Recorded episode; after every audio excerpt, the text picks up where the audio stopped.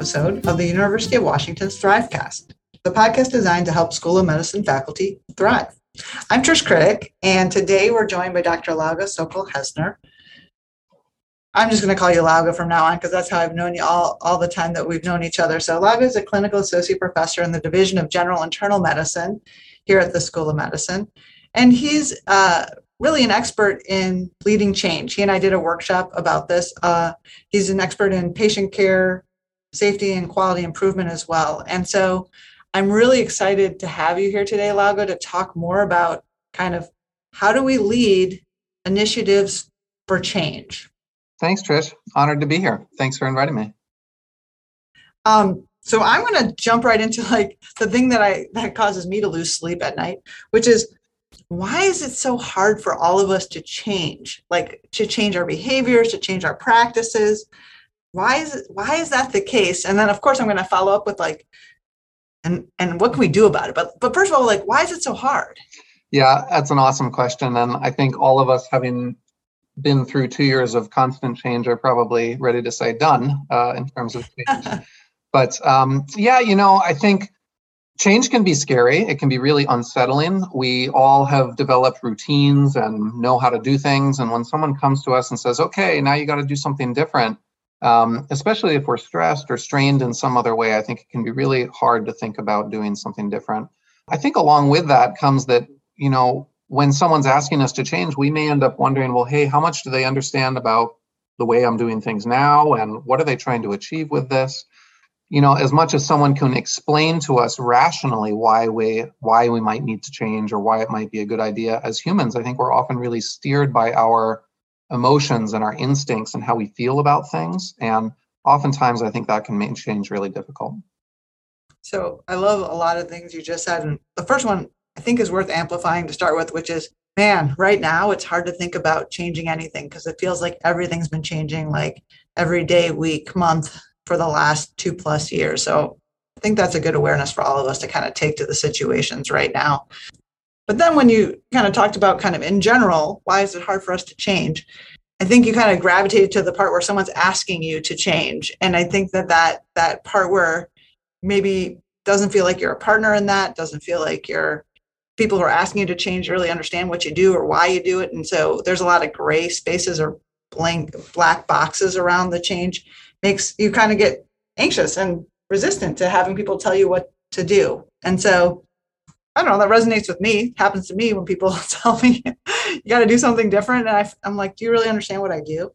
So, how can we make that process easier or better for everyone if we all agree there's something that we feel like change is warranted? Because that might not always be the case, but let's let's start with that presumption. So, how do you step into that space? Yeah, um, you know, there are, despite having been through a lot of change, we all, I think, can think of many things we would like to have be different. So change is still really important. And when we're going to lead change, I think we have to not only make sure we know why we're doing it and that there's a good reason, but that as we talk about it with other people, that we not only address the rationale or the rational part of it, but also the emotional or instinctual sides of it, um, how we feel about the change and how other people might feel about that change, because I think that feeling part ends up actually being really important. Uh, that, and then I think we also need to find ways to make it easier to do the thing we were wanting people to do. Ideally, making the path of change easier, uh, making it easier to do the right thing, so to speak, is a really important part. I hear you. Whenever I've embarked on activities like this, I talk about, you know, hearts and minds. And so I think you have to tend to both hearts and minds. And then making things at the other end of it easier, but also the path to change easier, I think is really important. I know you're a Kotter fan, and I know that you kind of espouse the the kind of eight steps of Kotter to to structure change. And I thought maybe we could spend some time talking through those steps because I think they're particularly uh, a useful framework for people to use as they think about this. And we could talk for two hours about this. I know that we could. So I'm going to try to focus us a little bit for this podcast. So I'll start with some of the, the first step. I'll just put it out there, and that is create a sense of urgency. I'm curious, what are your strategies for creating a sense of urgency? Yeah, so when I'm thinking about making a, a sense of urgency, a reason for action, I think about two things. I think about stories and data you know, ultimately, make, my goal is to be able to talk about the need for change in a way that resonates with whatever audience it is that I'm talking with. And so, before I even begin talking with them, I need to make sure I understand what's important to them, what matters to them, what uh, what they care about, and I need to understand my change initiative and how that might connect to what matters to them. And then I try and think about stories or case examples that demonstrate at least portions of what might matter or what the change is about. And then I try and share data that takes that story, that N of one, so to speak, and makes it an N of many. And so that I'm saying, well, it's not just that one story, it's actually this happens X percent of the time and so forth. I think by making those connections, we can better help people understand why is it we need to change now? What is the reason that we have to be doing something differently? Yeah, I, I, got, I think that comes back to that hearts and minds. And I'm a big fan of storytelling. I, in my clinical, when I wore a clinical leadership hat, often led with stories from patients or families um, in the critical care space where I work. In education space, stories from learners about what the, their experiences are like, I think are really powerful. But I, I like how you partner that with with data because there are some people who are like, that's a great story, but tell me if that's really a problem everywhere. And so I like that that combo, but kind of get people activated so that they say, yeah, there's a reason, whether it's the hearts or minds part, there's a there there is a sense of urgency to to change what we're doing. What comes next? Yeah, so the next step in Kotter's eight steps to change is building a guiding coalition. And um, that's really who's the group of people that's going to guide the change, help lead the change. And that can be seem really easy to build that group sometimes, but it's I think there's actually a lot of complexity there. The way I like to think about it is who do we need to help get the work done? And there are two sort of big groups of people that I think we need to have as part of that guiding coalition. One is who are the key leaders. So that might be the executive sponsor, the person senior in the organization who says, okay, this project's a good idea. If it need resources, I'll provide some. If there are barriers, I'll help you navigate them. Uh, there needs to be a project leader. There need to be some key content experts those might be the most straightforward uh, folks to build. The other big group of people to think about is who are the stakeholders and who are their representatives, and how can we make sure that we are adequately, if it's a clinical project involving patients and families, as well as clinicians and professionals, if it's a teaching or research project, how are we including students and faculty and other people that work in those settings? How are we being inclusive? Are we being uh, representative of all views? And have we sought out and encouraged and built diversity in our group so that we're getting that range of opinions and perspectives that are really important for good change? Yeah, I think this is a super important spot. And, you know, I two thoughts that I would add to what you said. The first is like this idea of who's not at the table. And sometimes I just ask the people at the first meeting, what voices have we forgotten to make sure that they're there? I think the risk, and I know you've talked about this, is that you could end up with a gigantic group. And so trying to figure out how you how you parse that is an important part of the process of building that guiding coalition. And then I think embedded in what you said also is like having some folks who have dissenting opinions so that they actually challenge what you're putting forward so that you can kind of have those conversations as you're striving to, to move forward, not once you have a fully baked plan. The next steps, I think, are about crafting and then communicating a vision. I mean, obviously, crafting a vision is, is actually a lot of work and an important phase. I don't want to minimize that because I think that's really important. But I'm going to, for the sake of us moving our conversation forward, ask you how do you communicate that vision? What are your what are your approaches to that? Yeah, communicating about the vision is is a big piece of work and um, important to to not skip past it. I think there are a couple ways to think about that. One are the who, where are the settings and and which are the groups and people that you need to reach with your message. Oftentimes, staff meetings or other organizational meetings or committees, emails, uh, special meetings that are set up, whether in person or by Zoom all of those venues and forums, I think uh, thinking very broadly about that's really important. But then I think when you're actually talking about it, I, I like to personally think about a structure where we start by sharing a story or an example or talk about the risk of you know what is the problem here? Uh, what are we trying to solve? What's the nature of it? What's how big is it? What are the causes of the problem? I think helping people learn about it and understand what you've come to understand i think is really important and I think, uh, sorry, you're probably hearing my beeper in the background. That's okay. We know you're also a doctor who takes care of patients. Yeah. So the uh, I think beyond that is making sure that you've shared that vision. What is that better path forward? And then figuring out a way to ask that audience for how they can help. What is it that you need from them? What is it just their cooperation or time or ideas? What might it be? But using a structure like that, I think, can be uh, really helpful in making sure that you make the most of the time you do get with people. Let me ask one follow up about that, and then we can decide if we need to take a pause for you to answer your pager. And that is the word is communicate. And I feel like maybe somewhere in there has to also be listening. So is that part of your strategy at this point, point or have you done that earlier? I'm just, I'm still worried about what you said at the very beginning that people will feel like their voices aren't being heard or that their perspectives aren't aren't being taken into consideration. Yeah, I, it's. I, am so glad you mentioned that. It's critical to make sure there's an opportunity for questions. As much as we think we might communicate clearly about something, oftentimes we've forgotten something or didn't realize that someone might be wondering about something. Um, so it's really important to have that dialogue. That it's not just a one-way street. All right. So so far, what we've talked about mostly is a lot of stuff that we do, getting ready to to do. We we plan and talk and listen and collaborate and make a vision. And then when do you do? When do you implement? What are the steps to getting something kind of you know rolled out if you will? Yeah so implementation i think oftentimes when we're in a change process we do so much of this prep work that we've talked about figuring out what we're going to do. And we kind of think okay when when we finish that then we then we just sort of throw it out there in the real world and and that's it and it's going to work. And we just we flick the switch and it's on and that's that at least in my experience, I think I found that being actively involved in implementation and in the in the aftermath, so to speak, that is actually really critical, not only for making the change work, but actually for our learning in that process and making sure we're close to that close to that change.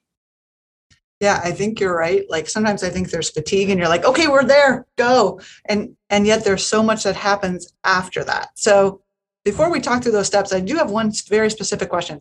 Are you a fan of a go live date for new programs or not? Um, uh, it's a good question. I think it depends. I've, I've done that certainly with some things. Certainly, if, for instance, if it's an if it's an in information technology or an IT change, there's often a go live, and there is sort of a, a switch that gets flicked on or off. For many other things, I actually prefer to do testing and then expand the testing and sort of uh, sometimes more of a soft launch can be better. I think it really depends on the nature of the project, the change, what the risks are, all that sort of thing. Yeah, I sometimes use it to create a sense of urgency, even if there's not a, a, a switch to flick. But I also think I try to hold it as not carved in stone so that you can respond to the stuff that you've been talking about. But anyway, you've alluded to the fact that there might be bumps in the road. So, what are the next steps in Kotter's process of kind of going from communicating that vision where do we go next? Yeah so after implementing the change or or sometimes before it is really thinking about what are the going to be the barriers or the obstacles to change? What's going to prevent this from working? And ideally we've thought about that and addressed that during the design stage but sometimes we can't anticipate everything. And so after it goes live so to speak or we implement we discover new problems. And you know i think Eh, we got to be problem solvers we got to be resourceful we never know exactly what we're going to find but sometimes we find we have to fix the structures or systems that are preventing change that's often part of the pre-work. Sometimes we encounter a barrier and we just got to find a way to navigate around it. You know an example i think of is that if i've got a, a change i want to put in place and there are 10 different areas where i want that change to be implemented but maybe you know, seven of those areas don't really want to do it right now, but three of them are okay, well, then I'm going to start with three. I'm not going to try and force it through on those seven, see how it goes with the three, and then we can spread it further if it's going well. You know, so a lot can happen. I think leadership in the in this phase, especially in removing obstacles, it's one of the most important areas for leaders to be active. In my mind, I think they have a role in protecting creativity I think they have a role in encouraging reasonable, change oriented risks. Um, we're often risk averse as humans, um, but leaders can really see okay, this is worth this, taking this chance on this uh, idea. And I think they also have a really important role in improve, ensuring psychological safety and making sure that there's that culture of continuous improvement that we're always striving to do better yeah, that place where it's safe to to both take the risks, but also to speak up if things aren't working is really important. I think as you as you go to this this next step. Okay, so as a leader, I'm trying to support removing obstacles or maybe saying let's let's pilot it here and learn from it and then move on. And then how do we move forward from there? Yeah, so ideally something will go well somewhere and uh, we'll have something to celebrate. And i think celebrating those what i would call small wins are, is really critical because at this point in the change process we may be very tired and we need some energy and everyone can use some good news. So uh, having a measurement plan being engaged knowing where things are going well and then calling out and celebrating those improvements but maybe even more importantly the people who are helping make them happen I think is really critical. That allows us to to see, okay, this is maybe actually going the right direction. I love that. That's one of my favorite parts about leading change is celebrating the small wins and really celebrating the big wins occasionally too. But those launch days when we there is a go live date or the first thing that kind of happens successfully as we roll stuff out, I am a big fan of celebrating those moments. And sometimes it doesn't go exactly the way we want. So what do we do then when it's like a little rockier? Yeah, you know, uh, sometimes we got to adjust midstream. Maybe it's a small tweak in the actual change. Maybe it's put a pause and go back to the drawing board. Maybe it's something in between. But I think we need to be really engaged and responsive in that phase. Um, that's one of the ways that we retain trust among the people that we're asking to do something different. What are the last couple of steps that Kotter would endorse? And then I have a couple more questions. Yeah. So after celebrating those uh, small wins, as building on the change, so not stopping, expanding it if you started it in one area, involving more people, making it bigger. And then the last of the eight steps is uh, making it part of the culture, making uh, supporting the people, the processes, the systems that are needed to make sure this sustains over time. Uh, and making sure we've really thought about how people think about the change, how they feel about the change, and and really solidify what it is that we're having them do differently. Yeah, I think that's the hardest step, to be honest. I also think in that phase, like kind of when you're kind of building, I think it's when you notice the unintended consequences of the change that you planned. And so pausing to see those seems really important. But changing the culture is takes time and reinforcement. I'm wondering if you have any wisdom about how you go from like, we're doing something new to this is how we do it. yeah, that is a really tricky process. It doesn't happen overnight. I think it's important to have a good track record of, of clear change with measures and numbers that you can share with people. I think it kind of comes back to that beginning idea of, of stories and data. So, where are the stories about where things have gone well, and what's the data showing that it's not just a one off, but it's actually routinely happening? I think there's also a lot to be said for setting the right message and tone when people first join an organization um, or when you know regular reminders or intervals come around. So during orientation you know here's how we do things. Making sure it's part of policies and guidelines and procedures and things like that. Making sure that senior leaders are reinforcing the message at key organizational meetings. Things like that all i think can help. A bunch of different reinforcing behaviors. Okay last question for you. I have had some change initiatives that have gone great and I have had some that have gone off the rails completely. And sometimes they've gone off the rails and we've been able to get it back on the rails. So where do you think most change initiatives kind of go go wrong, if you will? And and is there anything we can do to avoid that?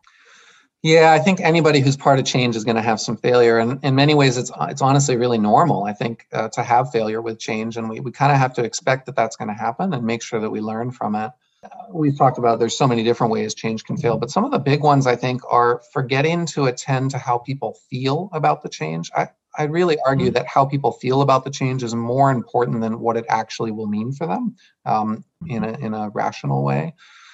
And uh, so I think that's one big area, and that's why Kotter's focuses so much on attending to the to the heart and the emotions and the instinct.